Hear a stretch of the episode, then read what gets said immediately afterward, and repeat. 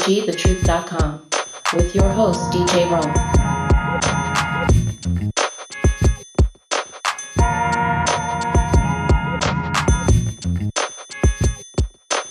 Hey, welcome to the program, everybody. You just stepped inside of Psychotic Bump School, the place where education and entertainment meet at the intersection of funk and soul. My name is DJ Rome, and I want to welcome you to another exciting edition of Psychotic Bump School. So, ladies and gentlemen, tonight, oh, we have an amazingly full show. We got so much happening in our nation, ladies and gentlemen. Voting has started. Uh, we already talked about the president and his coronavirus uh, diagnosis, but it's time to vote, y'all. Feet and souls to the polls are jumping off.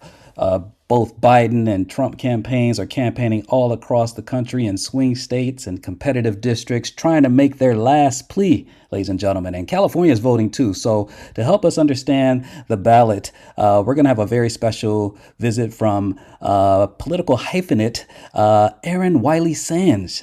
She's been here multiple times before, but she has broken down the California ballot, ladies and gentlemen. So Erin's going to help us better understand the propositions and the initiatives to help us cast our ballots and get them submitted early for uh, early voting. You know what I'm saying? So that's Erin Wiley Sands. We also are going to be paying tribute to the late and great Eddie Van Halen. Oh my God, the legendary guitarist from the group named after his uh, very name himself. Uh, Eddie Van Halen made his transition, ladies and gentlemen. So to help us pay tribute to this legendary guitarist. We're going to have our good brother, Mr. A. Scott Galloway, and for the very first time, guitarist for, uh, oh, so many people, and a music producer. Uh, he goes by the name of Joe Solo, ladies and gentlemen. Joe Solo is going to be breaking down uh, his appreciation for the life and musical contribution of the late and great Eddie Van Halen. We're also going to have Scott and Juliana back. Uh, Juliana Bolden is going to be joining Scott and I. We're going to be breaking down the Prince Sign O' The Times uh, that's doing really well on the charts in its uh, reissue status. So uh, that's going to be our show. So you might want to call your friends and family to the radio or the computer because we are about to set it off. So this is KCWG, thetruth.com. My name is DJ Rome. Welcome to Psychotic Bump School. Stay tuned for more. We're going to kick it off with Erin Wiley Sands and the California Ballot. Okay, we are back. KCWG, thetruth.com's program is called Psychotic Bump School. I'm DJ Rome. And ladies and gentlemen, in case you hadn't heard, we are in the midst of a rather robust election season. And people all across the nation are voting in record level turnouts. Early voting is dominating the election airwaves. Let me tell you, people have bought into the idea despite what uh, the occupant of the White House has tried to do to discourage people from trusting mail in voting. Uh, people are taking advantage of it and they're voting in record numbers. And we are looking at something that's going to soon amount to an absolute uh, landslide of ballots coming through through the process of early voting. But people are also going to be voting in places. But the operative word, ladies and gentlemen, people are voting. So, in order to help us better understand what issues we are going to be voting for, at least in California anyway, I am very proud to welcome back a guest who's been here multiple times. She's one of my favorite guests. She's so sharp, she's so witty, and she knows her stuff. Uh, she refers to herself as a multi hyphenate, but she's just a very cool human being. So, ladies and gentlemen, welcome back to Psychotic Bump School, our good sister, Erin Wiley Sands. Miss Sands, are you there? Yes, I am. And I'm so excited to be here and discuss this voting. Like you said, I already voted. So, hey, hey, hey. That's I what's up. I am one of the early voters. Absolutely. So, did you can you help us because you you ladies and gentlemen, Erin Wiley Sands broke down the California ballot. Okay, so what you're about to listen to is a breakdown, her take on some of the more pressing issues. We're not going to go through each and every one, but some of the highlighted ones that we feel are of particular importance. But I want to know, um, Erin. All right, dog. Dog wants to be a part of the interview. That's okay. Love that dog. But how did you decide how did you have a game plan for voting because of all the controversy surrounding voter suppression and whether or not it's safe to trust uh, mailing in your ballot? Uh, what was your plan for voting? Did you mail yours in? Did you go and vote in person? How did you do it? Um, well, the state of California that's where I live, offers um, mail-in voting for everyone. And so I've been a mail-in voter for years. I, of course, started voting when I was 18, so I've been voting, you know, all of my adult life. And um, I'm blessed enough, or we're blessed enough to live in a state where it's very easy to vote. I have uh, cousins and family members in Georgia who are waiting in line for five to 10 hours. Oh, I had no such I we- and it breaks my heart to hear it, but I'm standing with them in solidarity. Go, you know, go out there. I would do it too. I, I would be mad, but I would be standing in that line for as long as it took. But it was very easy for me. I voted, uh, took it to a ballot box, and it's really important. I want to say this to your listeners Yes. make sure if you are getting if you're voting by mail the ballot box is the official let's say that word official ballot boxes are located on your um, your ballot.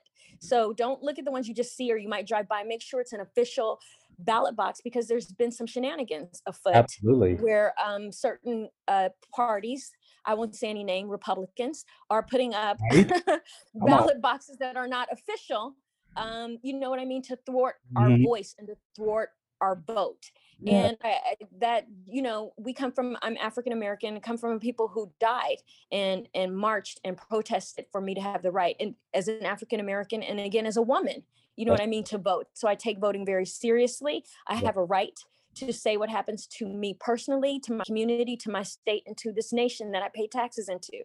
So yes we should all vote. And um, i encourage everyone to vote but do it smart um, there is a website it's called la.plan.net.vote i think Mhm. I can um, double check for sure, Okay. but that lets voters know if you don't have a plan to vote, that you can go to that website and they give you and they help you out with a plan to vote.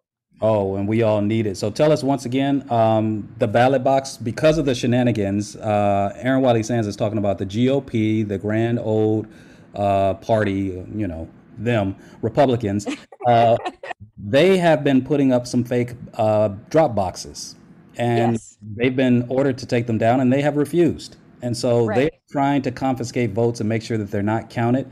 Um, and you just said, I just want to be clear for our listeners. Did you say there's a way to determine the right drop box, the official one, according to the ballot that we were sent? Is, is that Absolutely. Okay? It's on your ballot. When you the ballot. register to vote and you get your ballot in the mail, it tells you, like, I live in the city of Burbank. It had four official places where I could drop off my ballot, Okay, there you go. official ballot boxes. There you go. Well, let's jump right in. Uh, looks like it's about 12 propositions here. Like I said, we won't go through them all. Let's start with Proposition 14 that's on the ballot that authorizes bond continuing stem cell research. It's an Okay. initiative statute. Uh, what can you tell us about Prop 14 and what a yes Okay. or no vote means? Okay, so Prop 14 was put on the ballot by signatures via an effort um, mostly funded by Robert Klein and the International Open Philanthropy. So he put this on the ballot, and what it does is it dedicates 1.5 billion in stem cell research for Alzheimer's, Parkinson's, stroke, epilepsy, and other brain and nervous system diseases and conditions. It's funded by bonds, which means um, that the state will buy these bonds, and we, the taxpayers, will have to pay it back and what it comes to uh, annually will be five dollars per person annually. So I recommended that we vote yes on this because it's important to find uh, solutions to Alzheimer's, Parkinson's, strokes, epilepsy, and it's not going to cost the taxpayers that much. It's going to be five dollars per person annually, and we don't have to begin paying this bond back into 2026. So Mhm. I voted yes, and I urge voters to vote yes. But now you know the truth. You know how much it will cost you beginning in 2026 as a taxpayer, it will cost you $5 annually and you know what it'll be used for. So you Oh. can make your own decision. Absolutely. Proposition 15 increases funding social sources for public schools, excuse me, funding sources for public schools, community colleges, and local government services by changing tax assessment of commercial and industrial property. It is an initiative constitutional amendment. What would a yes or no vote mean for this one? Prop 15. Okay, so Prop 15, this was uh, put on the ballot and largely funded by California Teachers Association. So, as you said, it increases funding for K through 12 public schools. Um, but what it does not tell you, because we all have a heart, of course, we want funding for our kids. But what it does is it takes, um, it uses Okay, so California is one of the most expensive states um, in the union to purchase property. We both know that because we Oh, live in. California and it's very expensive. Our only caveat being in California is when we buy our property, our property taxes are based on the purchase price. So if you bought your home in 1990, you're still paying those same 1990 property taxes instead of an increased 2020 rate. So Mm. what it would do is for businesses and corporations, instead of them paying that that tax that that they paid when they first bought it, it would increase it to whatever year we're in. So this would hurt small businesses. And so I um I'm not for that because the same these same people who tried to put this on the ballot this year, two years ago in 2018, tried to put it where they were taxing us residential homeowners. So mm. as much as I want to fund public schools, I believe that there's another way to do it. You don't have to put small the burden on small businesses, especially while we're having COVID and they're all struggling to stay, you know, afoot anyway, to you know keep their heads above water. We cannot then now increase their taxes. Some of these people maybe bought their business in who knows what year 2012 and now we're going to now you got to pay the 2021 taxes on top of not getting the revenue you used to because of covid so um my i voted no on this and i recommend a no vote Okay. That's from Erin Wiley Sands. How about Proposition 16, Erin? Uh, allow. proposition 16 i love this Let Go me ahead. I, am gonna let you take the lead on that one. Go ahead. Break. What is Prop 16 about? Okay, so who put this on the ballot? San Diego Democrat Assembly Member Shirley Weber. God mm. bless her. Okay, so in 1996, voters passed Proposition 29, two, I'm sorry, Proposition 209, ending affirmative action at state institutions. Do you remember that? I do. voted against it back then. In 1996, we passed um, 209 to end affirmative action. Okay, so the repercussions were an, an immediate drop in Black and Latino enrollment in states' elite public universities. So this proposition would allow state institutions to target disenfranchised groups like um, young girls who want to have a career in coding or engineering. It would allow them to target teachers and faculty in schools with a major minority population, so the kids can then see themselves represented in positions of leadership. And we all know how important that is. And it would also give colleges that have increasingly dropped in Black and Latino enrollment after 209 they would increase in enrollment. So we would get more Black and Latino kids being able to have the opportunity of equal footing. So to me, the people against Prop 16 um, want to hoard opportunities for themselves and deny, you know, an equitable platform for marginalized groups that have been historically disenfranchised. So I um, enthusiastically voted yes for uh, Prop. Uh, I'm sorry, Prop 16 because it it's just right. It's what should happen. This is KCWG, the truth.com's program is called Psychotic Bump School. I'm DJ Rome. We're joined by the incredibly talented, uh, politically astute, multi hyphenate Erin Wiley Sands. She's breaking down the California ballot, y'all. We've gone through propositions 14, 15, and 16 so far. And at the end of the day, ladies and gentlemen, make sure you please read your ballot before you cast your vote. Erin Wiley Sands is leading by example. She's already voted, y'all. So uh, let's continue. This one I'm really interested in. Proposition 17. Erin Wiley Sands, can you please break down 17? Because I, I I might have a little to say about this one. Yeah, go ahead. Yes, I, I'm very, very, very interested to hear what you have to say. Okay, so this Proposition 17, like I said, I, I care about who put it on the ballot. This was put on the ballot by uh, Sacramento Democratic Assembly member Kevin McCarty. So in 1974, California voters passed a ballot measure giving people who have committed felonies the right to vote once they complete their sentence and are no longer on parole. And we're one of the few states who do that. A lot of states, um, and I, I don't know them all, but a lot of states, if you commit a felony, they take your voting rights away forever, which to me is utterly ridiculous. But California in 1974, we voted and we said, hey, if you commit a felony and you served your time, then you should have uh, all of your voting rights completely restored. So it was right and good that we did that. So after someone has completely paid their debt to society, they get to vote. Prop 17 goes a bit further. It would give those on parole a right to vote while still on parole. So if you commit a felony and you are on parole, you, you know, you get out and you're on parole, now you get to vote if Prop 17 goes forward.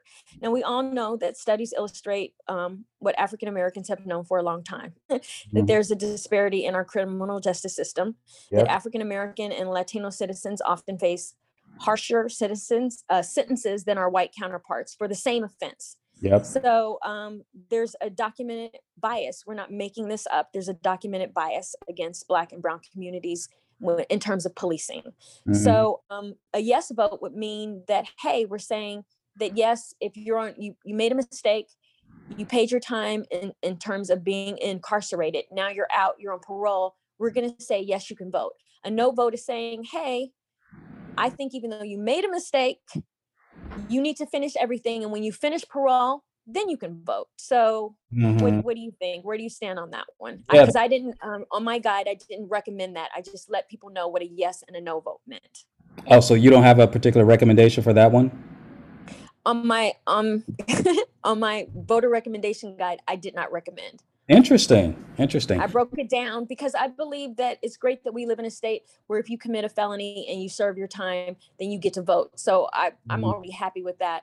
Whether someone thinks it should be at the end of parole or during parole, I think, you know, it, it definitely could shift the balance of things. But, you know, these, even though we say um, that we are disproportionately affected as people of color, every law, you know, includes everybody. So white Yeah. men and women who commit a felony while they're on parole, they would get to vote too. And some people feel, and and I understand that feeling completely, that say you murdered or you are a pedophile or whatever, they're saying no.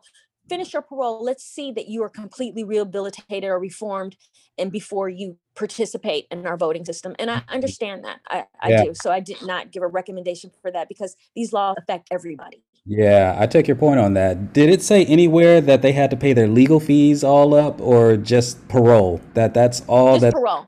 Okay. because parole does involve like you say fees what you're paying monthly but if, as long Mhm. as you're on it and you're on parole because if you violate parole you're back in prison so then right. you're not voting That's but right. if you're on parole and keeping up with parole it says this proposition if you vote yes people will get to vote while on parole so what do you think That's, that's hear Well, because Florida is going through this same exact thing right now. Amendment 4 just passed um, at the uh, the midterm election in 2018 when that blue wave came through and put all those Democrats in uh, seats, and some of them in deep red territories where Democrats had previously not even competed. The blue wave uh, accomplished quite a bit. Uh, it flipped the House. Uh, they picked up 41 seats, and one of the amendments on the ballot for Florida was called Amendment 4, and it was the uh, amendment that would restore voting rights to ex felons. And so that passed in a landslide.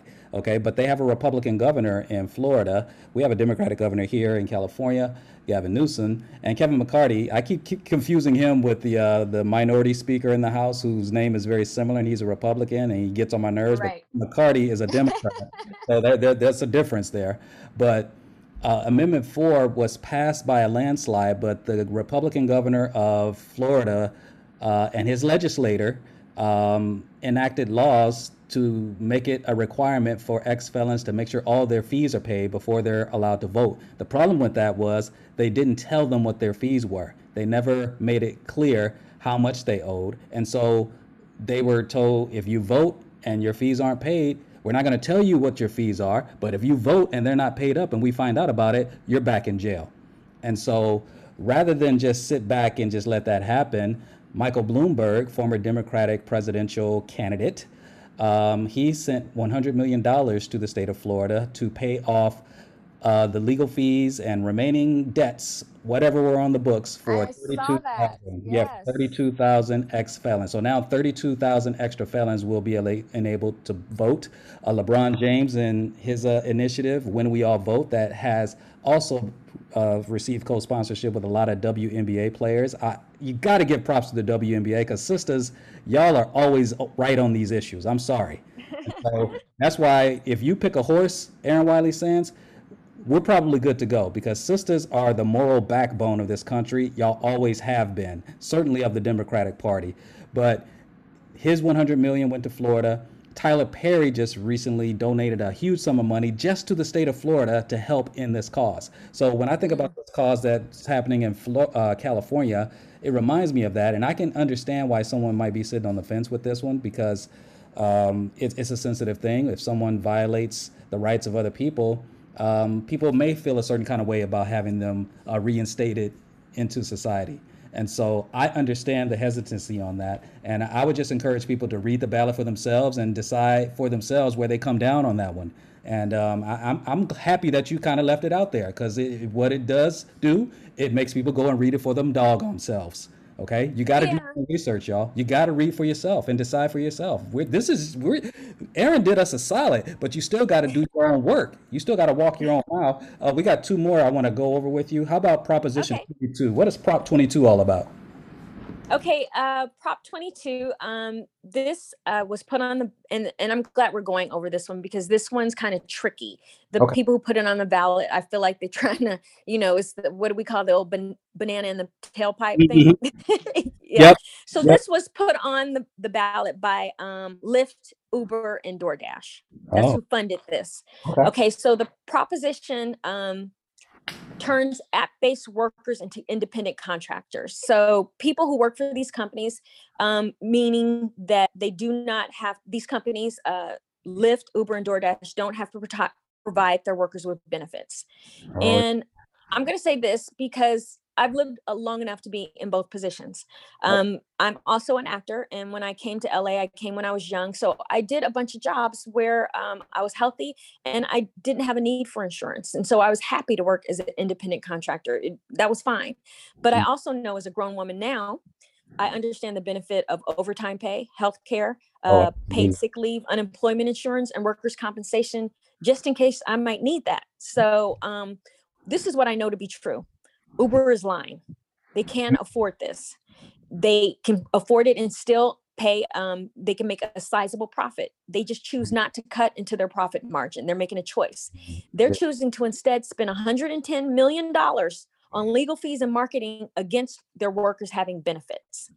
Oh. So anytime you can spend 110 million dollars that could have easily paid for workers to have benefits, it's a greedy to me greed, corporate greed, and it's disgusting. Mm, So, um, a lot of people um, who are employed by these uh, companies, or at least in the commercials that are advertising, and, and I've heard this too, they say, Hey, you know, I understand what I got into with this, and I don't care about the benefits. I don't want these companies to leave the state of California and not, you know, and not provide an income. And I understand that too, because, you know, we're in COVID and even though these companies are greedy they they could be you know paying the rent for people providing food on people's tables so i get that. I just want to let the voters know mm, that they can't afford it. Uber now you got to know uber can afford it. Uber can afford it lyft can afford it doordash can afford it. They can afford to give their workers benefits. They don't want to they want to uh, make the profit without having to make sure that if their worker crashes the car that they're you know that they would pay for that or pay for workers compensation if their workers got harmed or hurt in some kind of way. Mm, so um but the way they put it on the ballot they put it on the ballot so you, you what you would have to do is vote no against it saying no no i'm not letting them say that they don't have to provide their workers benefits. If you mhm. say yes you're saying if you vote yes on this you're saying yes they can get away without having to provide their workers benefits. You see how it's worded? It's worded kind of weird. And when they do that you know my spidey senses go up and i'm like ah uh-huh, you're not going to get me with the old banana in the tailpipe. Not the banana. no vote is saying um no you must provide these workers with benefits. A yes vote is saying hey I get it. These workers don't want benefits or they know what they're getting to getting into when they work for these companies. Yes, you Mm-hmm. can continue not to provide them with benefits. Yes. So you come down on that one as, as a no. You would come down on as a no. well, I vote, I'm telling you personally, I voted no. In my voter recommendation guide, it was this one and the other one we talked about. I did not rec I did not give a recommendation. I let people know in my voter recommendation guide, I am voting no, but I'm leaving it up to you because I understand we're in COVID. Yes. And I, I know that some of the this is their only income because maybe they were a waitress or you know who knows what they were doing and they can't make money anymore and if these companies left even though it would be out of greed maybe they would be put in a certain position even Yeah. though i know and i'm telling the voter they can afford it they just choose not to pay you they're Wow. choosing to hurt these workers but you know so i'm making it plain make your own decision I Mhm. voted no, but I don't recommend anything because I understand that people's lives are on the line right now. And people are dependent upon the gig economy Yeah. to make it- to get Yeah. by. This reminds me So of I, I yeah, so Mm. I understand a yes vote. I understand a yes vote Right. completely. So I don't recommend on either way, but I just want Right. to make it plain for the voters, I you know, what it is. All right, readers, voters, do your own research. It kind of reminds me of Prop 8 from 2008 about eliminating the right of same sex couples. It was like if you vote yes for it, you're really saying no against this. Right. It was Yeah. hella confusing. It, it reminds me of Yeah. Prop 8 from years ago. Uh, we got a couple Right. minutes left. Uh, Proposition 25, Erin Wiley Sands, what are your thoughts on this one called a referendum, referendum on law that replaced money bail? What's that one all about? Okay. So this proposition, this one's a, a bit tricky too. Um, this proposition replaces the money bail system with a system based on a judge's determination of a pl- public safety and flight risk. So the goal of it was to help or is to help lower income people avoid a prolonged uh, stay in jail because we've all seen the commercials and we all understand that you know a rich kid will commit the same crime as a poor kid the rich kid gets out on bail the poor kid stays in jail into their trial date which could be months or a year later depending on how backed up the system is Right. now here's the thing that i have a problem with Okay. this says a judge or computer algorithm system that is usually biased against people of color and judges who are have been known to be biased against people of color gets to decide so say it's me or you i have money but maybe i don't have the money you know bail bonds you pay 10% I Mhm. commit a crime or I'm accused of com- committing a crime because you're, you're uh, innocent until proved guilty. So I'm accused of committing a crime. They take me to jail. I stand before a judge. So if the money bail system was still in place, I get to get out and then, of course, uh, secure a lawyer or whatever I need so I can fight that case in court. If the money bail system is not in place, I go before a judge and the judge gets to decide whether I get out or not. I Mm. don't trust that. That doesn't, I don't like, Uh-huh, maybe it's me, uh-huh. but I don't trust a judge to decide for me as a black woman whether I get out or not based on what he's thinking. And so I will say the NAACP is against this. I Mm. don't trust it. I I I voted. I'm saying I voted no because I don't like the idea of giving a judge the opportunity to decide whether or not I stay in jail. I'd rather call my mama and them people, you know, pass the plate around in church and get Right. me out so I can get a lawyer and do it. But a Right. I under this one I understand, but I voted no, and I recommend a no vote on it. But I broke this down so you can make your own decision. But Yep. I'm I'm telling you, I'm you know completely transparent. I voted no. I recommended no. But I'm saying why I voted no because I don't trust the system. I don't trust judges to make a and and maybe as a black woman, I would have a fair chance. A young black kid. I know Mm. what he sees when he sees that black kid. I see what the police see when they see him That's you know right. what I mean? And I don't know that he would be like, you know, this is a young man. He he's only accused of this. He probably didn't do it. Go home, young man, and, Mhm. and get it together until you come back for. Or he might be like, mm, I'm gonna keep you. You know, Yep. he might consider them a public safety risk, and a judge can do that at their discretion instead Mm-hmm. of a kid who's who may have a family member who can put their house up and you know get them out on bail. So I I just don't trust the system, and I'm that is my bias. I'm being very honest about it. I don't trust judges to make that decision for our youth or for black men or whoever. You know what I mean? Mhm. I, I just don't think it should be up to them. Yeah. That's just my opinion. So, you know, Well, it, it's been proven to be a, a tried and tested uh, commodity. There, we we do have a major distrust about the legal system when it comes to judges and Black folks. Erin Wiley Sands, this has been amazing. Uh, I feel like I've been highly educated now, and I am going to uh, definitely uh, keep these recommendations in mind, as well as doing my own research through the ballot as I riff through it myself. What's the best way for people to find more details about this work you've done and to follow? this is okay. So, this is on my blog. Um, so you can go to erinwileysands.com slash blog and that will be my voter recommendation guide for 2020 for the state of california all the propositions. And i also list the judges and you know everything. I give you a recommendation on everything for the state of california Fantastic. Come again, Erin Wiley Sands. You're always a pleasure to have here. This is Thank you for having me. KCWG.com. You're welcome. This program is called Psychotic Bump School. I'm DJ Rome. That was the incomparable Erin Wiley Sands. Stay tuned for more, y'all. We'll be right back after this.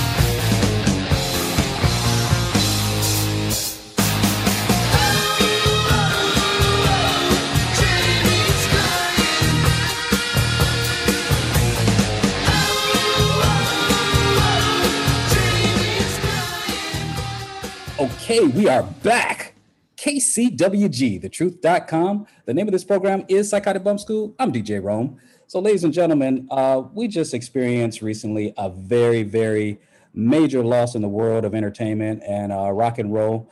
Uh, the great and late, I'm sad to report, Eddie Van Halen has made his transition, ladies and gentlemen. And um, for those of us who are on a certain side of the industry, whether it be hip hop or funk, I mean, it's hard to fathom the, the, the the gravity of this loss. I mean, guitar players notwithstanding, but Eddie Van Halen was more than just a rock and roll uh, gu- guitar god. You know, with all due respect, I mean, he was an icon, and he transcended the instrument. And uh, I wanted to pay a little tribute to him, man, because he definitely uh, had an influence on me as a kid, and uh, he means a lot. And it means a lot to me to have this conversation uh, with two people who are on the line here. One is a returning guest, a returning champ, and one is here for the very first time. So, uh, first, our returning champ. Y'all know this guy, legendary music journalist, drummer. Y'all know him quite well here. Ladies and gentlemen, please welcome back to Psychotic Bump School, our good brother, Mr. A. Scott Galloway. Mr. Galloway, are you there? Might as well jump. Uh, go ahead and jump. What's going on, Scott? In the house, man. Uh, Oh man, always glad to have. we're doing this a few days after the fact. I know. The day Yeah. that he passed, I was pretty. Yeah, yeah, he it was it was deep cat, man. So thank you for being here. You know, um, I always have you here to do tributes like this. It's always bittersweet, but uh, this one's a little special too because we have a special guest on the line who I actually saw play many years ago. I'm gonna be dating myself here. He didn't know I was in the audience watching him play, but I was blown away, Scott. This dude can really play, man. Um, he's played with the likes of uh, Macy Gray. I think he's done some stuff with uh, Quincy Jones's uh, publishing company or what have you. But he's an industry veteran who can really uh, get down with his axe. And uh, he has this business where he uh, teaches people how to be successful in the music industry. So, ladies and gentlemen, it's my honor to welcome for the very first time to Psychotic Bump School guitarist, instructor, the legendary in his own right, Mr. Joe Solo. Joe Solo. Hey, how, how you doing? Good to be here. Real well, real well. That's my good buddy A. Scott Galloway there, who you just met. So, Yep. fellas, uh, when you heard the news, let's go to Joe first, Scott. When you heard the news about Eddie's transition, man, uh, I'm just curious, man. Being a longtime axe band like you are, what what images were conjured up when you thought about the the totality of this man's influence on your life as a man, as a player? Joe Solo, what are your thoughts on the passing of Eddie Van Halen? Well, um, I just want to throw out. I'm also a producer, develop artist, and I developed Macy Gray from scratch. Um, Scratch. And so, uh, gu- guitar is my primary instrument among many, but I consider it a tool of production as opposed to the main thing I do. You know what I mean? Mhm. Um, but back in my formative years, uh, it was all about the guitar, and it was all about Van Halen. In during my teenager years, Mhm. and not even just like musically, but life itself was lived to go to Van Halen concerts when they would come to town and to listen to Van Halen music and to play Van Halen songs in our cover bands in high school. yes. Uh, you know, um, th- the thing about about Eddie was uh, everything just came naturally. You Mm. know, it's like he wasn't trying to be a rock star. Effortless, right? just it was about the music and the music and the music and um he wasn't just a great player He- you know everyone thinks of him as a great soloist which he is but if you listen to his rhythm playing Mm-hmm. it's so tight. There's a bounce to it. It's Mm. it's really cool. Um and he was a great songwriter too. I mean without the great song the great solos and, and everything else great production doesn't mean anything. You know you have to great songs and he was a great songwriter in terms Mhm. of music. And then you know david lee roth did the lyrics and they came up with a lot of really really good songs so Mm. yeah it was it was sad it was sad to hear that he passed away Very sad. How many times did you get to see him? And I'm wondering if Scott ever had a chance to see him. Did Did you guys both see him in concert at some point? Joe, you Oh yeah. Oh yeah, well, as a teenager, every every time they, they Every came to I was I was living in Cleveland, which is a big rock and roll town, Oh yes, and um fame, absolutely. and um like we would get we would me and my buddies we would get tickets for Van Halen and then we would look at them every day and Mm. have like these uh have these like Air Van Halen concerts in the cafeteria at high school. Uh, but then also my band would cover a lot of their tunes. Um and uh uh it was always interest it was I saw Van Halen several times.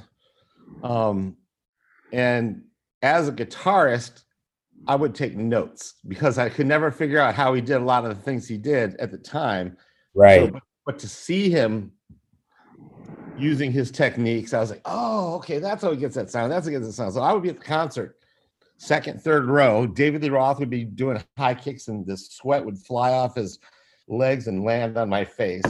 that's really gross. Nice. But uh, but uh, I'd be taking notes on what Eddie was playing, basically. mm-hmm. Yeah. You know, uh, Scott, um, I know you're not into sports as much as I am, but one thing that I learned about seeing live boxing, um, cats in the uh, boxing realm say there's only really one difference between seeing a fight on television and seeing it live in person. When you're in person, you can tell the impact of a punch far greater than you can sitting at home Ah.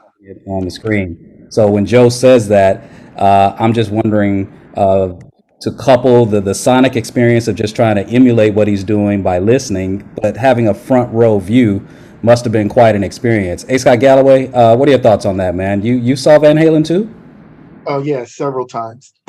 um, so I am a drummer, and um, my very good friend Tim Glover uh, used to be one of the cats that I played with very regularly in my garage, and uh, we were in several bands together. And he's the one who introduced me to Van Halen. And you know, at the time, I mean, I've always been open to all kinds of music, but um, you know, I wasn't really into metal. You know, I liked Led Zeppelin and certain older rock bands and stuff, but you know, in that era when Van Halen came out, you know, I wasn't really following any Judas Priest, Scorpion, none of that stuff, you know.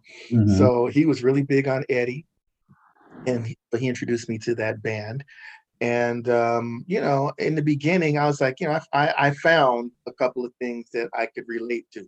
I mean, I could relate to the fact that he was a great guitar player, but there's only a few songs that I liked, like Mean Street, and I loved what they Mm. did with Pretty Woman and the Intruder intro, and you know, and I dug uh, Little Guitars and the song that that went into you know, so I mean, you know, it's this is my boy. So it's like, okay, well, you know, I, I got to find something in this to like because you know we're going to be playing this stuff, blah blah blah. But then we were both working in retail, uh, ra- uh, record retail when 1994 came out, and that whole album just ripped my head apart.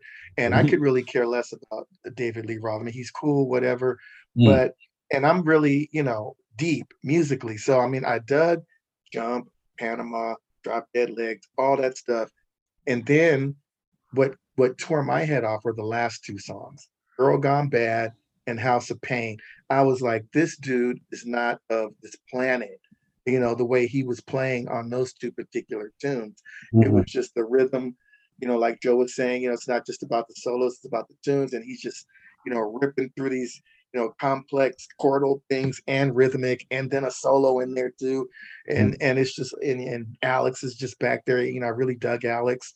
So um, you know, they blew me away. And we were supposed to, Tim and I were supposed to go see the 1984 tour, and you know, it played here at the Forum, which is, you know, this is LA, this is hometown. That's right. The tickets went on sale and they sold out in like five minutes. The whole forum sold out in five minutes, and they did not add any more shows. So I didn't get to see Van Halen and Sammy Hagar years, which I loved even more than the than the David Lee Roth years because I just felt like Sammy was a much better singer. I liked Mm. where the songwriting went with songs like Dreams and Right Now and and all that. And through it all, you know, even though I'm a drummer and I really loved Alex's playing and Hot for Teacher and so many different things that that cat did, and he and he can swing. I mean, you know, their father was a jazz musician, so when you hear both of them, even though they're rocking their ass off, uh, what Joe referred to as that bounce in Eddie's playing and all that. I mean, they swing. They have a swing element to what they do, and that made their rock really fluid, man. And Wow. so I loved it. But man, I, you know, I play drums, but I am I wish I could play guitar. I look at a guitar and I just scratch my head like Curly in the Three Stooges, man. I, I have no That's idea. funny. I, I feel the same way about drums. I, I I run out of breath after about four bars. okay. Yeah. It's just like, but I but I love Allan Holdsworth. I love Page. I love George Benson. I love so many guitar players, you know, uh Nile Rodgers, you know, Killer Rhythm.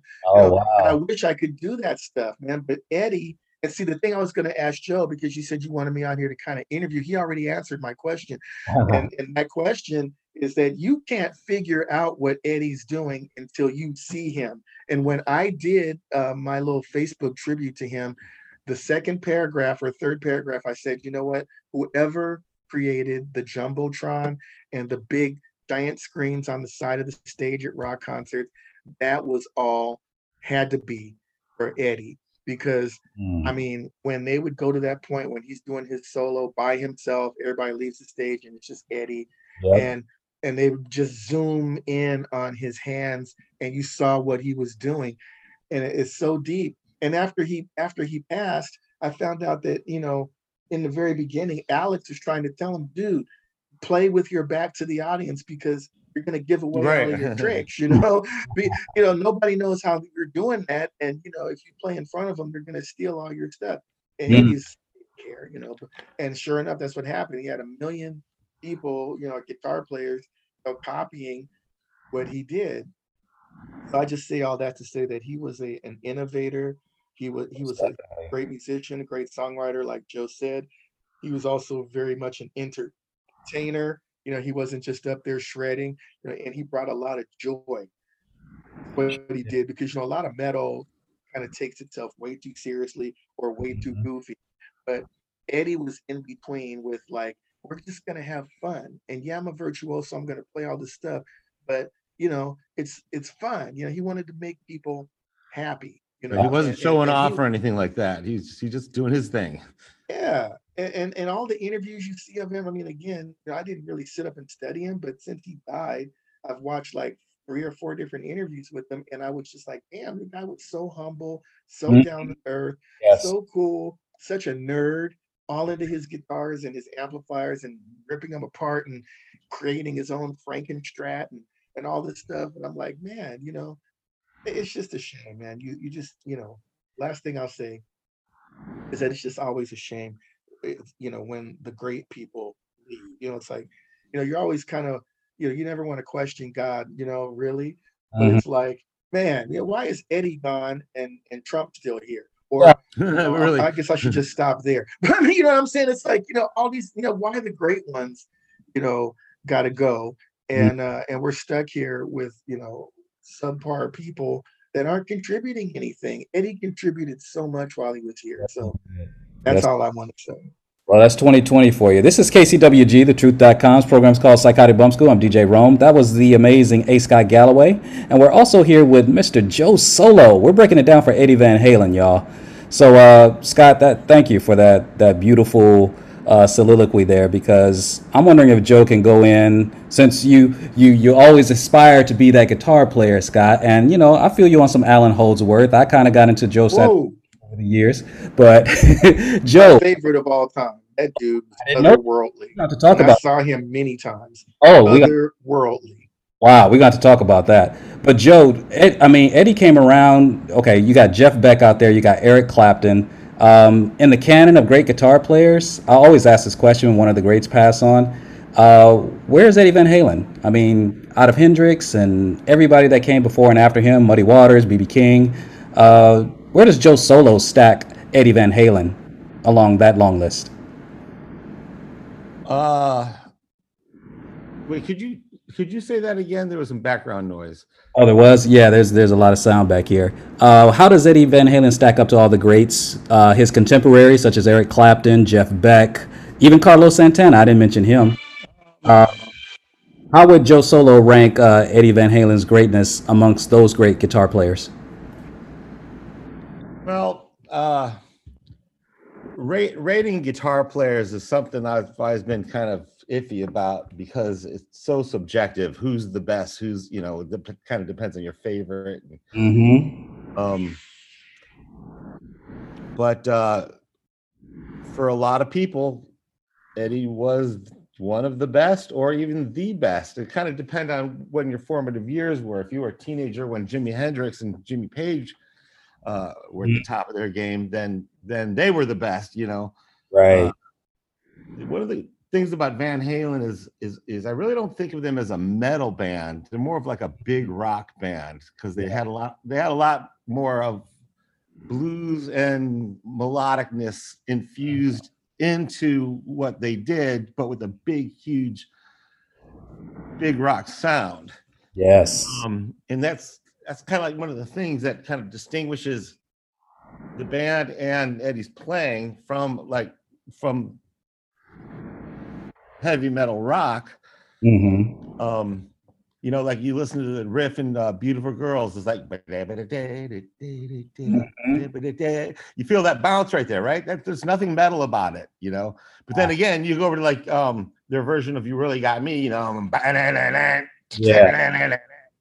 Yeah. even like the way, even the way he uh scratches out the strings, that little. Mm, mm-hmm. Mm, Listen closely. That kind of stuff happens in, in like almost every Van Halen song. We throws in these little little rhythmic doodads in there. That's really cool. Yeah. And then of course he he shreds, uh, and he's got a unique signature sta- sound. Mhm. And and us guitarists Mm. aspire to have a signature sound, a sound that's identifiable, like they know someone can know it's you playing just by hearing it.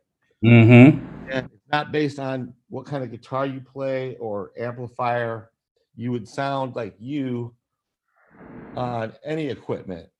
Ah, Ed- yep. Eddie, no matter what he played, you could tell it was Eddie because just just the style was so so uh apparent. It was the unique style and the sound. Mm-hmm. Well, I'm I'm, I'm gonna borrow a page since we were talking about Jimmy Page. I'm gonna borrow a page from Eddie Scott Galloway. Uh, Mhm. You've seen him up close, and you're a guitar player. What did you? How did? How do you think he got that sound? I mean, was it? You said it. He could do that on any guitar because you know he had such a signature way that he delivered what he was trying to do. You know, uniquely his way. Um, how? What is the Eddie Van Halen style, and how do you? How do you think he got that sound? Is that, is that for for Joe or for Scott? That's for Joe.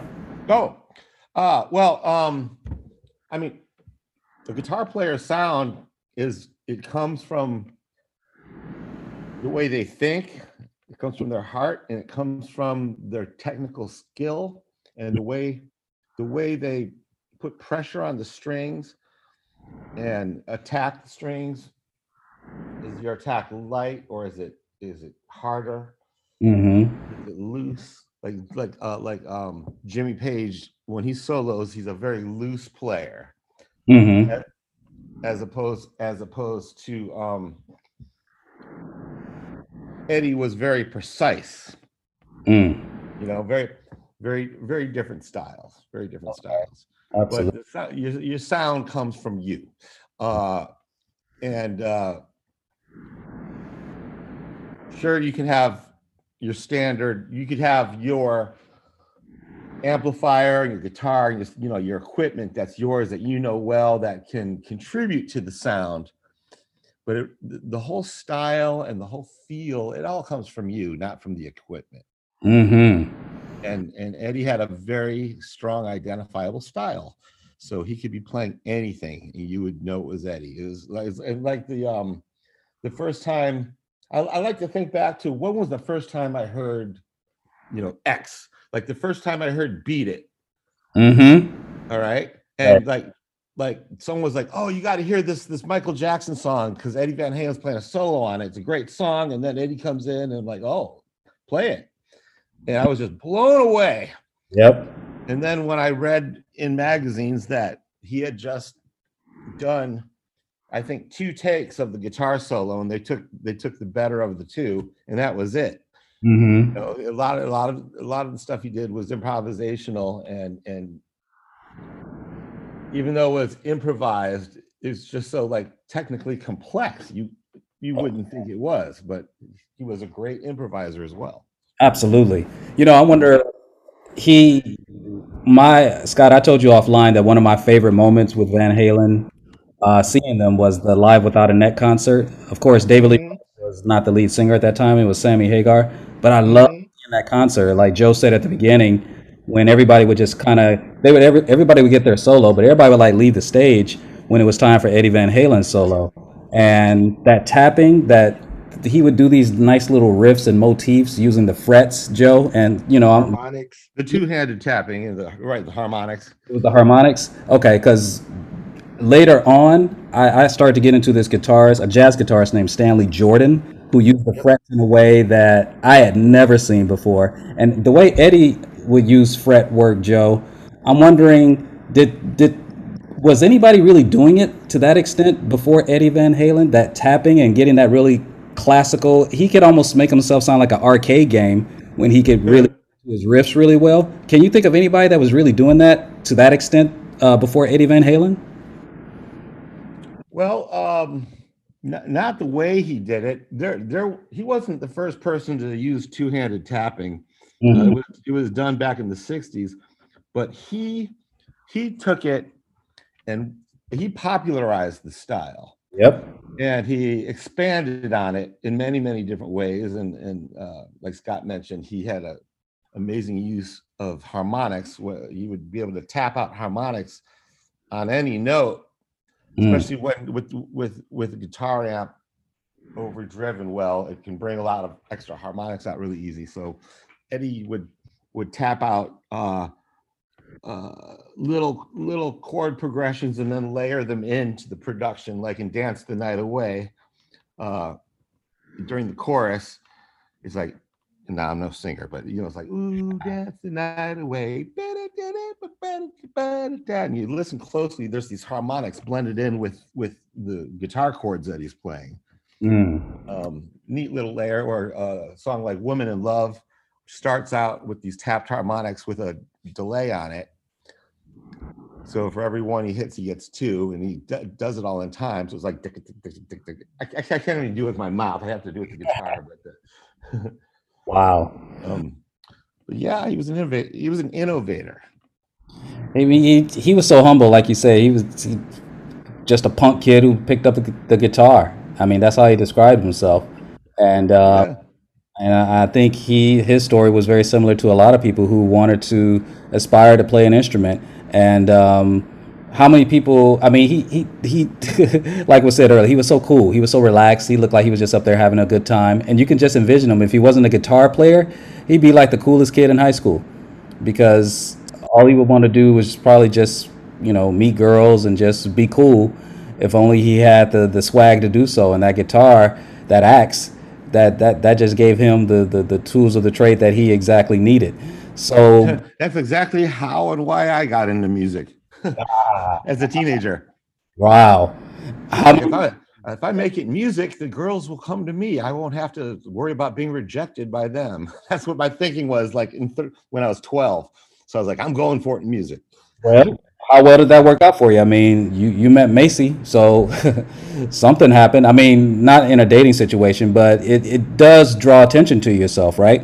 When you're able to do something really well especially a master an instrument like guitar. Compared to keyboards and drums i mean you both are musicians. You know i play i've dabbled in guitar and when i was taking lessons even my instructor would say well the the level of commitment you need for any instrument is pretty intense but it's a different type of struggle to master keyboards versus guitar.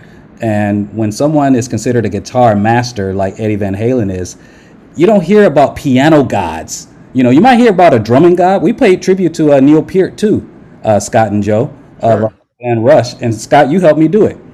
But you don't hear about piano gods, but guitar gods is something that you hear quite commonly.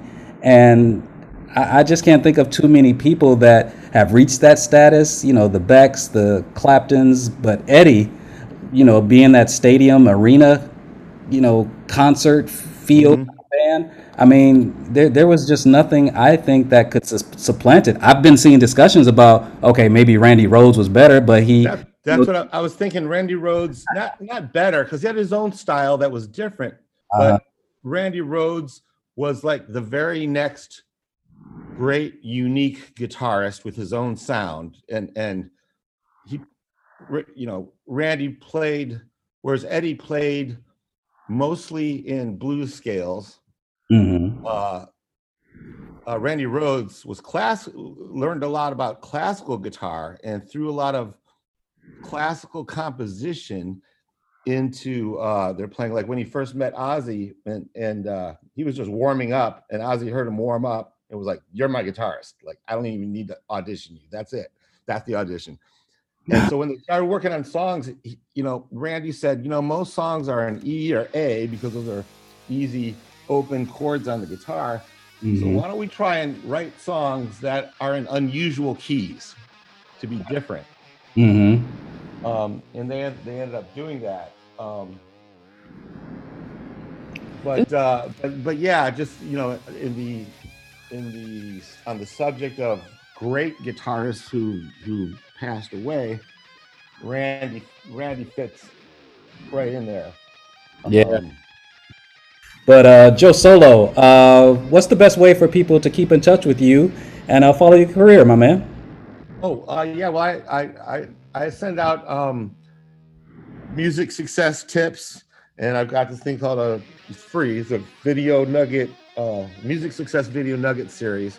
Uh, you just go to joesolo.com and sign up and get get that, um, and um, you'll start getting free information uh, and about how to be successful in music. Uh, and then all my contact information is on those emails, and uh, So that's, uh, that's the best way. JoeSolo.com.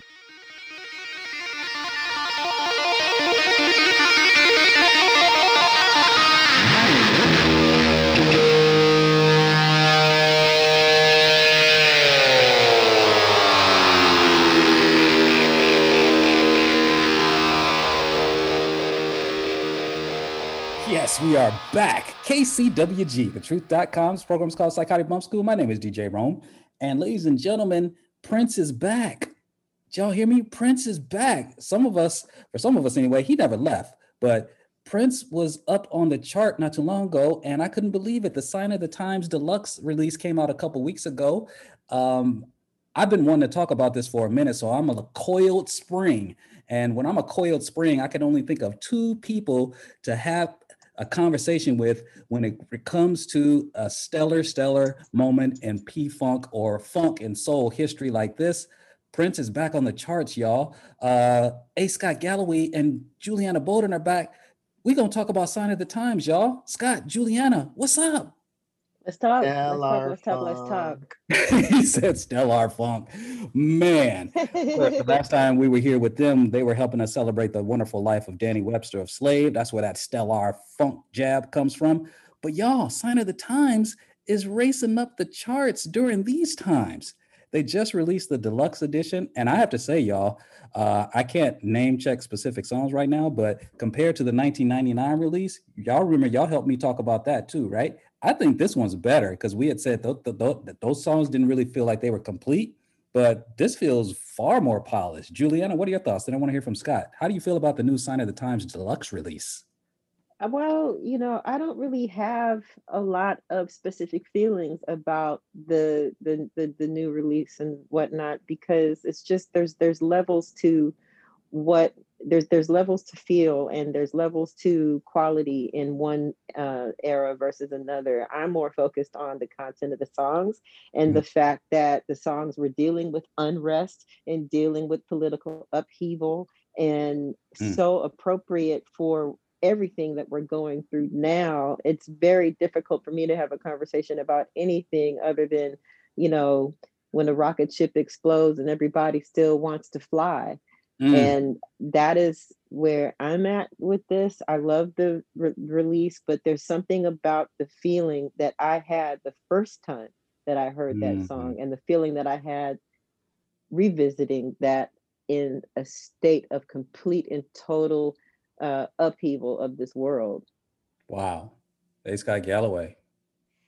Well, it's interesting for me because I, I still remember when that album came out, and uh, you know, and the funny thing is, Prince is one of those artists that every time he dropped the first single from an album, I I can pretty much remember exactly where I was, what was going on Yeah. when when I heard it. You know, I mean, that first joint was always the one that was like, damn, you know, from controversy to 1999 to Sign of the Time, the When Doves Cry. I mean, the first song is always like this dude, you know, Kiss even. You know, it's like what? Mm, It, you know, mhm. e- every time he came with that first thing, it was like, okay, he's taking us somewhere else. But it wasn't nothing like Sign O' The Times because I love Depp. Pop life. Yeah, oh, Pop, well, Pop Life wasn't the first single. First single off of that album was uh was it Raspberry Beret or something? I, I forgot. Okay, yeah. Raspberry Uh, Beret. Raspberry Yeah, Beret. yeah, Pop Yep. Life. We, we we that's like when the Jacksons put out the Triumph album, and you you got your head bashed in by Lovely One, and then the day the album came out, we all heard Heartbreak Hotel, and we're just like, oh hell, no."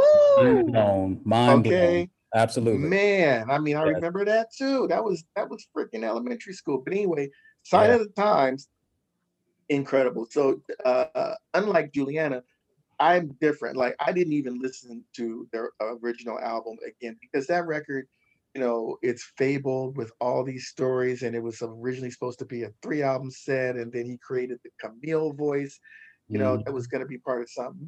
And so you get this, you know, it's a it's a really great album, but once you find out the history of it, it's such a mishmash of things.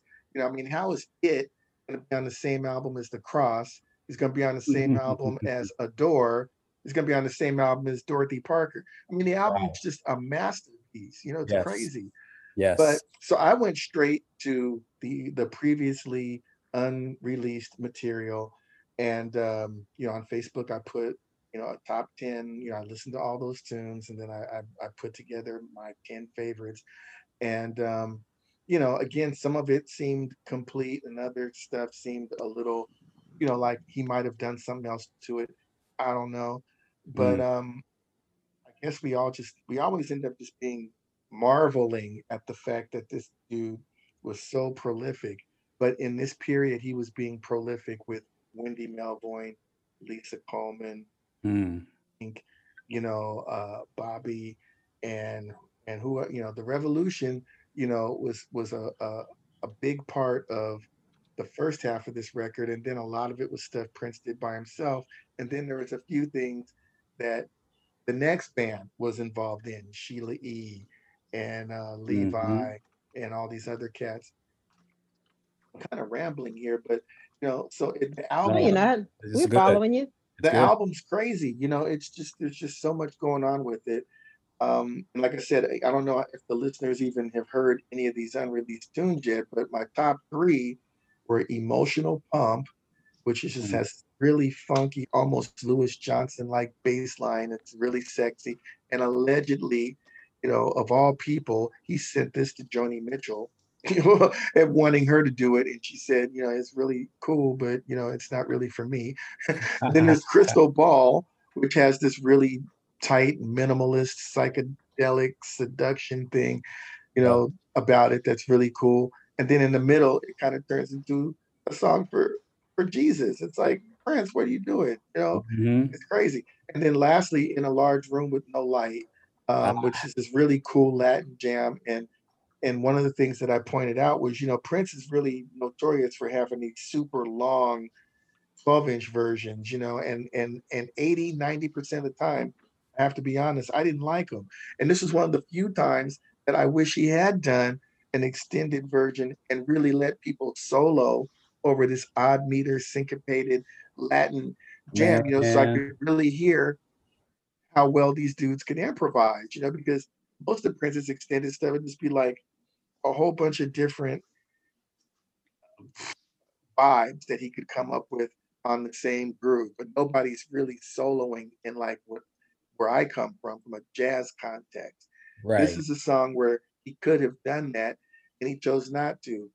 So it was frustrating to me, but there was a lot of promise in that song. but there was so much, yeah, so much promise and so much adventurism because Yeah. when I had a bootleg of that, don't tell anybody, uh, it's just me, you, Juliana, and the audience here. Ha! I had a bootleg of that song, but it wasn't called In a Large Room with No Light. It was called Welcome to the Rat Race on my Yeah. copy. You remember that? Yeah. And so I had grown up thinking that that was the name of the song, Welcome to the Rat Race. And so maybe during different incarnations of the releases as they were leaked out to the public, uh, maybe the title morphed. But just thinking about that syncopated rhythm you're talking about, I love it. And just thinking about the lyrics, just have you ever been looking for a penny in a large room with no light? Mm. Can you think about that for a second? How in the heck can you find a penny in a large room if you don't even have a flashlight? That's virtually impossible. So the depth of lyrics on something that he didn't really promote very much, and to have a gem of a jewel of a song like that, it, it just really just speaks to just how deep his catalog is. And a funny story about Adonis and Bathsheba. Mm. Uh, I saw an interview with uh, Susan Rogers, his engineer for many years during his really, really creative period. Hmm And I think this is the one where she said, "Man, I, I'm just not feeling that song." She had such a relationship with Prince that she could, you know, banter honestly with him back and forth. And uh, I think that was the one of one of the ones that she wasn't very crazy about. But it's it's it's a very interesting song. But I have to say, uh, the gem for me is uh, "Witness for the Prosecution" because again, on some of the bootlegs that I had, again, just between me, you, and Juliana, and everybody out here. Uh, that song is like a cross between I mean, help me out, y'all. We we just lost Eddie Van Halen, but that that song is like a cross between Sly Stone and Jimi Hendrix. And But it then- has two versions on there. You know, the exactly. OG version with, with the band, that was seriously funky. And then he did a second version with the synthesizers, the and these singers. and horns. And and there's this one sequencer riff in there that was really cool. Um, I you know, because there were two versions, I kind of got like there were parts of both versions that I liked and and and vice versa. Mhm. So it didn't make my top 10, but I think it's um you know, if he had ever really finished it, I, I hope that it would have been, you know, the best of both worlds. Yeah. So I'm wondering when that was first uh, brought to your attention because I had it on a copy called the Black Album. Yeah. um, in in its original uh, uh, leak. Uh, it was just called "Witness for the Prosecution," and and it didn't have those haunting like choral vocals where you got like the the gospel choir saying "Witness for the prosecution." Usually, on the original version that I had, it was just his voice. Yeah. So that just added a whole nother level of depth to it. But I was thinking, who else but Prince could uh, form such a hybrid of a groove that would cross pollinate both Hendrix and Sly Stone and uh, pull it off with ease?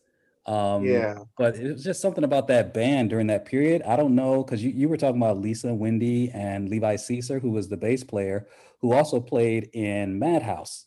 And I know Yep. Juliana is into Madhouse, but from like 85 to 88, because Sign O' The Times originally came out in 87. And so during that time period, Sheila E. had her thing going on and hit big with Glamorous Life. She went on tour, saw that tour uh, in person when she uh, was uh, a group called the Untouchables open for her at the Universal Amphitheater back in the day. Mm. And she had that band with her. And then a lot of that band came into uh, under Prince. Yep. And so that was Miko. Well, I don't know if Miko Weaver was her original guitar player, but Yeah, because But- Levi originally played bass and then he ended up playing guitar or, or playing- vice versa. He right. was originally a guitar player and then, you know, uh, the bass slot is what opened up in Prince's band. So he said, screw it, I'll play bass, you know. I'll play bass. And Miko was badass. He was in Sheila's band, and there's that great video of them on a New Year's Eve doing Hmm. um "Baby I'm a Star," uh, "I Would Die for You," and and then by the time they get to the vamp of "Baby I'm a Star," they just play, just wear it out for like six, seven minutes. And Mhm. Miko and Wendy both playing rhythm guitar together. Oh my Ah. god! On, on that, I'm sure Yeah. you've seen that video. It was so it's incredible. Yeah, I mean they they had such chemistry. They it was such a vibe. One of my favorite Miko moments was uh We Can Funk. You ever hear the original version of We Can Funk before it made it to Graffiti Bridge with George Clinton on it? I, I Uh, remember the song, but I think I only remember the graffiti bridge version. I don't think I've heard the bootleg. oh, well the bootleg had a guitar solo by Miko Weaver. And uh, Prince actually shouted him out toward the end of the song. And I actually love the original version because it had just it, it, it just felt like a slower, more uh, grimier uh, version of the song compared to the how polished it felt on uh, Graffiti Bridge, which I love too. You know, George can do no wrong. Um, with Prince for the most part. Even though, remember how late do you have to be before you're absent? That's Yeah. right. We had a collaboration on there. I'm like, what? I don't even. Yeah, that that wasn't one of their best tracks or best moments. But I did like We Can Funk though. But yeah, Miko tore it up on the solo on that one, and so the the, the stellar musicianship on this project is just uh, something to behold. Uh, Juliana Scott laid down a couple of his favorites. Uh, if you're still with us, uh, did a couple of them stand out for you? Because uh, I also had a chance to see a little of the live performance that was also specially released uh, with this project. So, Julianne, did any track stand out in particular for you? I actually didn't get a chance to see to see that, so I'm a little bit Ah. lost in the conversation. Yeah. Well, the, the video was nice, and but just envision if you saw the movie Sign O' The Times, uh, it's a lot like that, similar set list, except there are a couple of surprises with this deluxe release that came out the same day as the deluxe release. Um, I, I just Oh, the concert videos like the Miles Davis and all that stuff. I got. I'm not at that point yet. I don't. I'm not sure if Miles is on this particular concert. It was like a private Paisley Park kind of thing, and Mhm. given that I was at Paisley Park a few years ago, I was in that room, and I wish I had been there the night that they had uh, recorded that. But it's it was very intimate, but it was it was people there, and they were definitely jamming. And so, just as a, a project as a whole, man, I mean, we've often picked our favorite tracks on this show with regard to Prince, and Julianne has brought forth some tracks from like one of my favorite Prince albums, the uh, the Rainbow Children. But Sign O' The Times uh, has always been right at the top or near the top for me, because for me everything just came together on this project. Like Scott, you were just breaking down some of the tracks, I mean, who what other artists could come in with "Play in the Sunshine" and "Sign O' The Times"? Uh, you got it on there and Adore, and then you got Housequake, one of the Mm.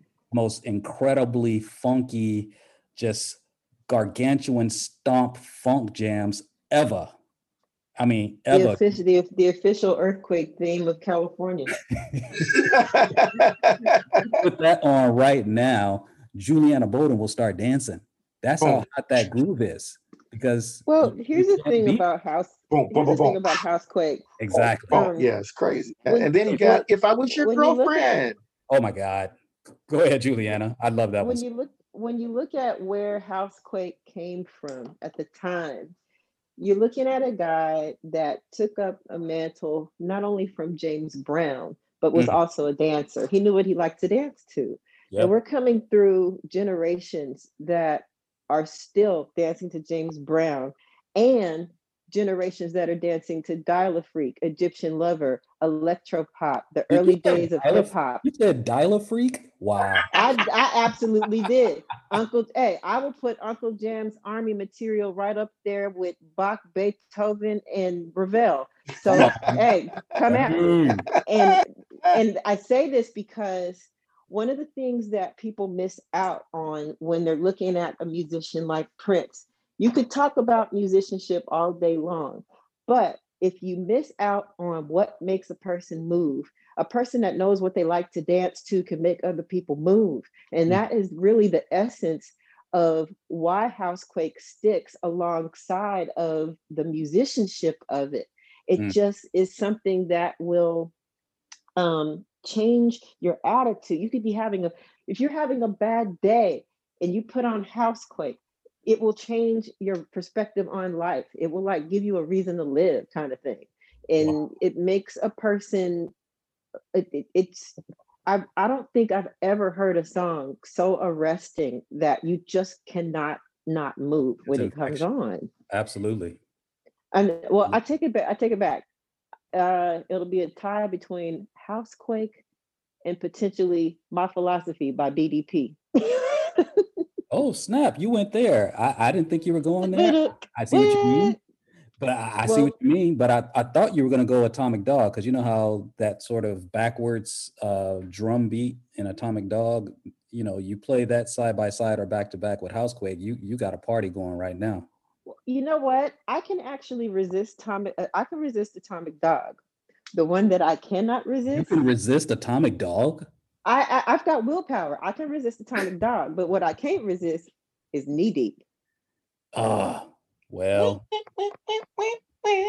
that's another one that just ain't going nowhere anytime soon. Like, yeah, it's like if I if I'm if I'm leaving the party and you want me to stay, Mm, what you do is you make me mad, you put on knee deep, and then you follow it up with flashlight and you know, poor righteous teachers, uh, you know, oh, Juliana taking it and- to the underground, y'all. and, then- and, and- and then I'm gonna be mad at you because I'm staying at the party. That's the formula. Yeah. wow. Well, Juliana, Yeah. so Scott just a moment ago, and I know you feeling this track too. He mentioned "If I Was Your Girlfriend." Now, Susan Rogers told another interesting story about that particular song, just about how that song just accidentally came together. But I'm just curious, Scott, why did you mention "If I Was Your Girlfriend"? What does that song do to you when you hear it? I just, you know, I, I love the kind of things that uh, Prince did. That if you tried them out on your girlfriend or whatever, just get like like some thought provoking, you know, "Mm, if I was your girlfriend, you know, and then go with that as a theme. You know, I just like the way he he offered that out to the brothers as something that you can drop philosophically in a in a in a conversation with somebody you know and and just think about it. I mean that that that's a you know prince was getting away with all sorts of things throughout his career playing around with gender and playing around with masculinity and femininity and and how sensitive a brother could be or not be. And i just felt like that song um was really about the epitome of it because uh it was it was it was thought provoking and then didn't TLC turn around and cover that you know girl yeah, and that's, it was more typical you know Right. for a girl to say that but you know but it was T-Boz with that voice and you know so they just they could play around with so many different things but when Prince dropped it Mm. it's one of those songs that made you know that everybody could just kind of be like well damn where did that come from how did he think of that and Yeah. you know how can I Well, think of that in speaking I- with somebody that I'm intimate with kind of thing so I thought it Mm. was Well, part of the reason how come it works is because in a s- in a way, I feel like my girlfriends and I that were sitting around listening to Sign O' The Times were connected to the spirit of longing that was in the record. There Mm. was always a spirit of longing, whether it was for great sex, great love, great spirituality, um, a need a, a, a need for the world to be more adherent to ideals there and, and while some people might think that this is just you know a patchwork quilt or some kind of other gumbo of things that may or may not have seemed to go together the common thread throughout all of the material in sign of the times is the spirit of longing for an ideal ideal love ideal sex ideal world ideal whatever it is ideal ideal connection to God ideal connection to God. And I feel that this um, it, this is part of the reason why um, the feminine side that brothers would, you know, uh, uh, were borrowing from Prince was so incredibly authentic was because the essence of a woman is lo- it is the fulfilled longing of, of a connection and not necessarily to love you know love as we see it on the surface Mhm. just to feel present in the world and i don't know that any of us felt more present in the world than when we were immersed in our favorite prince songs. That's how come you have that's what artists do. Sometimes people think of art as an escape and i contend that art is more an articulation of the present and it it it actually allows you to connect deeper not to escape from reality. And when you find an artist like prince that articulates that kind of longing um, that facilitates all kinds of of of you know connection as evidenced by the type of fans that he Mhm. has that stay you know immersed in conversations like this talking about it um, i would i believe that on that record it's, it's now for all of the flowery stuff i just said my favorite song is the most simple of all Mm. it Mhm. Why For am I all of not surprised to hear it from you? for, for all of that, for all of the like highfalutin theoretical stuff I just said, the one that breaks it all the way down. I want to do it, baby, all the time. All right. All right. In the bed, in the stairs, blah, blah, blah. And, and no, just because, and why is it? A drum beat, That's it. uh, a vocal. right. He he really ain't saying much, much of nothing. So whatever it is that draws me to that song, I think it goes back to what we were uh, discussing about Housequake, how it makes you move. Yep. a person that knows because Prince is, was in such control of his body Mm. as a dancer, as Mm. much as a you know in control of his instruments as a multi instrumentalist, knowing what makes him move and being one with the music was just as important as the fact that the brother could shred. Absolutely. Absolutely. mean, I, I can't think of any other reason how come he had like sisters, you know, well, taken up for a guy wearing high heels. well, they're very androgynous uh, cat. Um, it was a great song off of Sign O' The Times. I love that song myself. Uh, if I was your girlfriend, funny story with that. That again, I heard from Susan Rogers maybe two years ago, and she was just talking about why that song sounds that way, Scott and Juliana. And it, it, it was actually a mistake. I think she was in the midst of changing or repairing the soundboard because uh, he didn't like the way the board was sounding, and so it actually was a lot muddier than what uh, sonically he was going for. And she wasn't really, I don't think, if I can recall the story correctly, she wasn't really in, uh, it- she wasn't finished working on it. And so it just so happens that when Prince is ready to cut, you got to be ready to go and hit that record button. And so he came in and recorded If I Was Your Girlfriend, and the board was not ready to go. It wasn't ready for prime time, but he liked the way it sounded. And that's why the sound of that song is so kind of dull. The, you know, I mean, this is her description. She said it has like of a dull uh, sound to it, but he really liked it. It sort of has a flatbed kind of sound, very subdued, Listen, but it for- works. it worked for me as a fan of new wave rock because that space that it was sitting in i would contend has more to do the, the space that it was sitting in appeals to the gary numan fan in me Gary Ah. Numan. Nice. Gary Numan, Cars. Say what? It, it- it- it Specifically, had not- everything. It had the new wave vibe, and then it, it the, the the tempo. It was just like sitting in this. It was just But- but- but uh, look. so sexy and bassy, and then he's coming with this. this I, I, talk, well this scott i'm hell actually of a talking match. about i'm talking about it how it it it was the thing that sat that got me that had when i talked about gary numan Oh, Oh, and you know think what? about there's a gary numan song called metal yeah. you know metal Ah, ah, to me, it appealed to the same fan in me that would play metal more than I played cars. that's interesting. No, I, I have to correct the record on something. I'm just realizing I was just Mhm. describing what I thought was the Susan Rogers stories about um, if I was your girlfriend. I was actually talking about the Ballad of Dorothy Parker, y'all. The Ballad of Oh yeah, yeah. Parker. That one was definitely a, a technical song. mishap. Yeah. Yeah, that was a mishap. And so I bring that up because one of the people that helped her set up Prince early in his uh, earliest days of recording when she first met him was the legendary guitarist Jesse Johnson. And Jesse was the one who helped her uh, figure out the settings, and she would come in and work with him. And he would come and say, Hey, Prince likes the settings here. He likes this much uh, panning back and forth or what have you. And uh, Shockadelica is a track that actually Jesse Johnson wrote. It also appears on this deluxe version of Sign O' The Times. And so, Mm. of course, there was a controversy between when Jesse's album uh, titled Shockadelica came out, I think in 86, something like that. And that had, ironically enough, a Sly Stone collaboration. That was a huge, huge hit for Jesse and Sly. I think Jesse's last major hit before uh, Love Struck a few years later or a couple years later. But Shockadelica was actually recorded by Prince. Now, different song. I mean, there is no song called Shockadelica by Jesse Johnson. The album is, but Mhm. Prince came out with a song called Shockadelica. Um, and you know, Scott, you could probably refresh my memory about what that controversy was and what that was about, why Prince did that.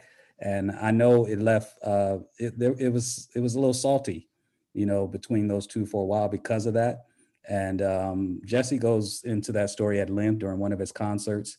But um Sign O' The Times was not without its uh, fair share of a controversy. But I could be here talking about it all day with y'all, but I better let y'all go. Uh, this is A. Scott Galloway and uh, Juliana Bolden. We just breaking down this amazing deluxe release of Sign O' The Times by Prince, which shocked me to holy heaven when I discovered it was like number 13 on the Billboard album chart.